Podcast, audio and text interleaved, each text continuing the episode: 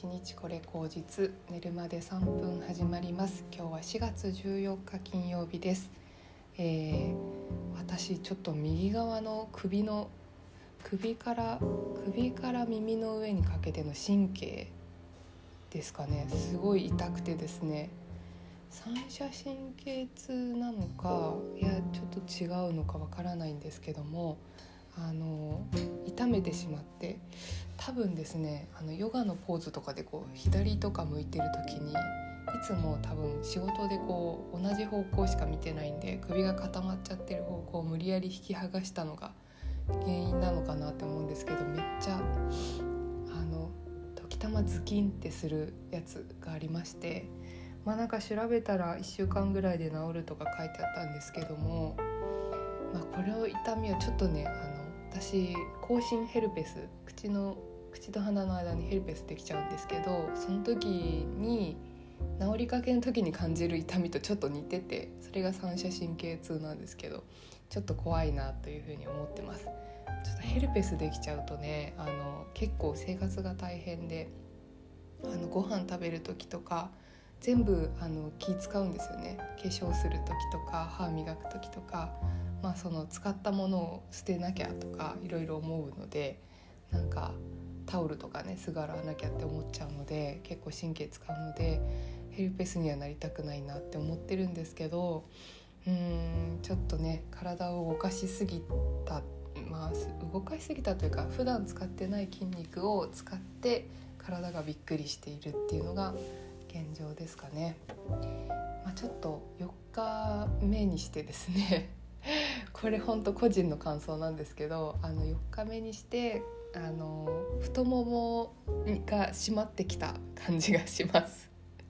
本当自分のあの感想なんですけど、うん、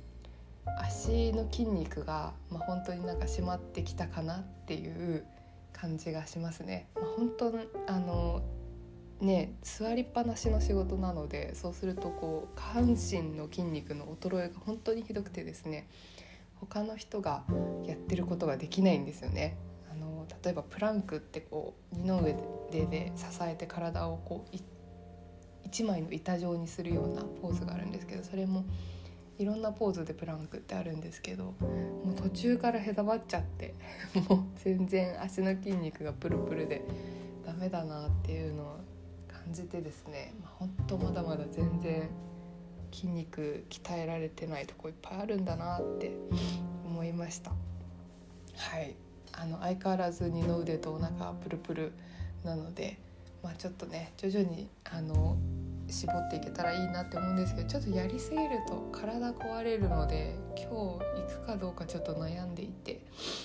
うんちょっとやりすぎるとねあの痛めてる時にさらにやりすぎるとあんま良くないかなと思っているので適度に休もうかなというふうに思います。はい。そんな近況とですね。はい。今日金曜日ですね。で14日でちょうど4月始まって2週間になりましたんでうん折り返し？4月の折り返しの感じもありますしどうでしょうかね。もうあっという間じゃないですか。あっという間の本当特にあのバタバタであの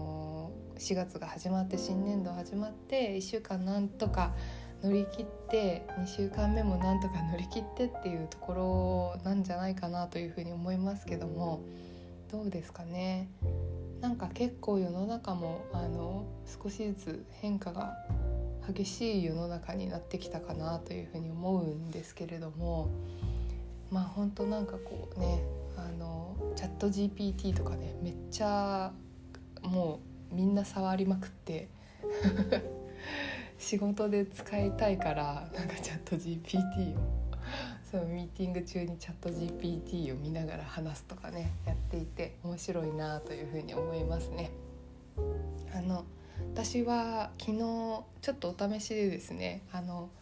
占いをチャット GPT さんできるかなと思っていろいろ調べてあのチャット GPT さんにねあの私の運勢はどうなりますかとか、うんと、そういうのやったんですけどもまだちょっとねあんまり占いはそんなにデータをないみたいでなんか英語だったらあるのかな日本語で占い西洋先生術って難しいみたいででなんか普通にお牛座のことを大熊座って言ったりとかねなんか微妙に違うなみたいなとか、うん、あと星座間違えてたりとかしたのでなんかあんまりまだ占いできるほどの精度はないんだなっていうのをちょっと思って。まあでもすぐでしょう。いろんな人がいろいろ使ってねデータをあの蓄積したら多分すぐにねできるようになっちゃうのかなとも思います。そうした時になんかそういう占い師とかってどうすんだろうって思いつつ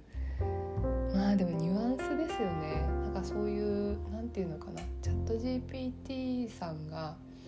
うん、できることって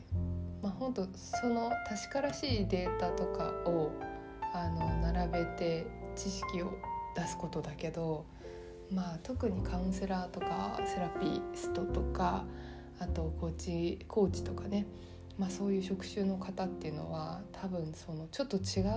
う脳みその分野を使っているような気がしていてその人が欲しい回答を与える人ではなくってその人がうんその人が今どういううん状態なのかというのを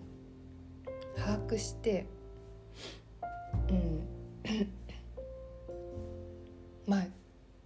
ある意味なんかこうそばにいてあげるっていうだけでもあの役目を果たせるようなものなので、まあ、答えを求めるっていうジャンルの仕事じゃないんだろうなっていうふうに思いつつまあでも占いとかになってくるとそのまあ、データはね言ってくれるから自分のその人の解釈次第で結構いろいろとあのできてしまうところはあるけどもまあでも占い師もなぜそのいろんな人が同じ占いを見ているのに人気の占い師が出るのかっていうとおそらくその話し方とかその人の人生経験とかそういうのを踏まえてアドバイスをくれるっていうところに一番その価値があるのかなっていうふうに思ったりするんですよね。だからやっぱりうんチャット GPT で答えをもらっても何かそのアドバイスをくれたりとかその声をかけてくれる言葉がすごく自分の胸に響いたりとかその時の空間っていうのがなんかすごくこう嬉しいものだったりとか忘れられない体験だったりとかするのかなっていうのをすごく思ったりしました。うんそうね私なんかあのマイコーチにも話したんですけれどもそうですね私がいずれなんか本当に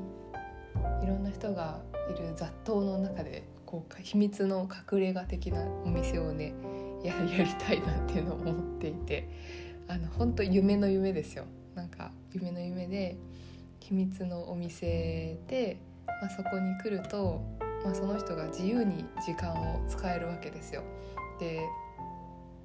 私とその場所との時間の契約でまあなんだろうな2時間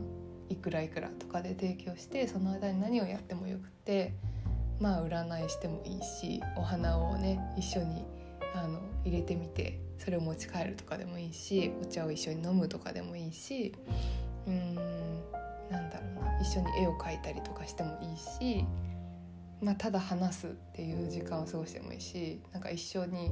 映画を見るとか一緒に音楽を聴くとか、まあ、そういう時間を過ごして何かリフレッシュするっていうこう秘密の部屋をね 作れないかなっていうのをちょっと思ったりとかしています。うん、ほんと狭いところでいいんですよ。もううん6畳ぐらいあれば上出来ですよね。かなり。6畳ぐらいあって、まあ、ちょっとこうセキュリティの面であんまりこう密室で誰もねいないってなると私もちょっと怖いのでできれば隣に別の方のスペースがあってあの両面が透明なガラス窓で仕切られていてうんと他の人にも何してるか分かるような状態で、うんとただその密閉空間なんで音とかはあの聞こえないっていう状態で何を話してるかっていうのは秘密というかその空間だけでドアを出たらまた別の日常に戻っていくっていうようなあの場所を作りたいなっていう目がもう12年前ぐらいからありますね。なんかそこでこう自分の心をこう解放してうん解放してそこのドア抜けたらまた戻っていくっていうようなスイッチングができるような場所をそうですねなんか田舎のゆっくりした場所っていうのはそういうのできやすいからまあ本当日常のこう都会の中で本当に行き場がないってなった時にポッと入れるようなスポットっていうのを作れたらいいなというふうに思ったりしています。うん、なるべくものはシンプルにあのあんまり装飾でどうこうっていうわけではなくてシンプルなものの中でただ過ごしてっていう感じがいいですね。空と,、うん、と緑があるといいかなと思いますけれどもそこにね。うん昔ねそのなんか出窓の出窓じゃないやあのガラス張りの外にちょっとしたこう植物が植わっているところで、まあ、空がパーって見えるようなところによくランチに行っていてですね。そうそうそう。六本木六本木ヒルズのあの23階にあったうかさんっていうあの化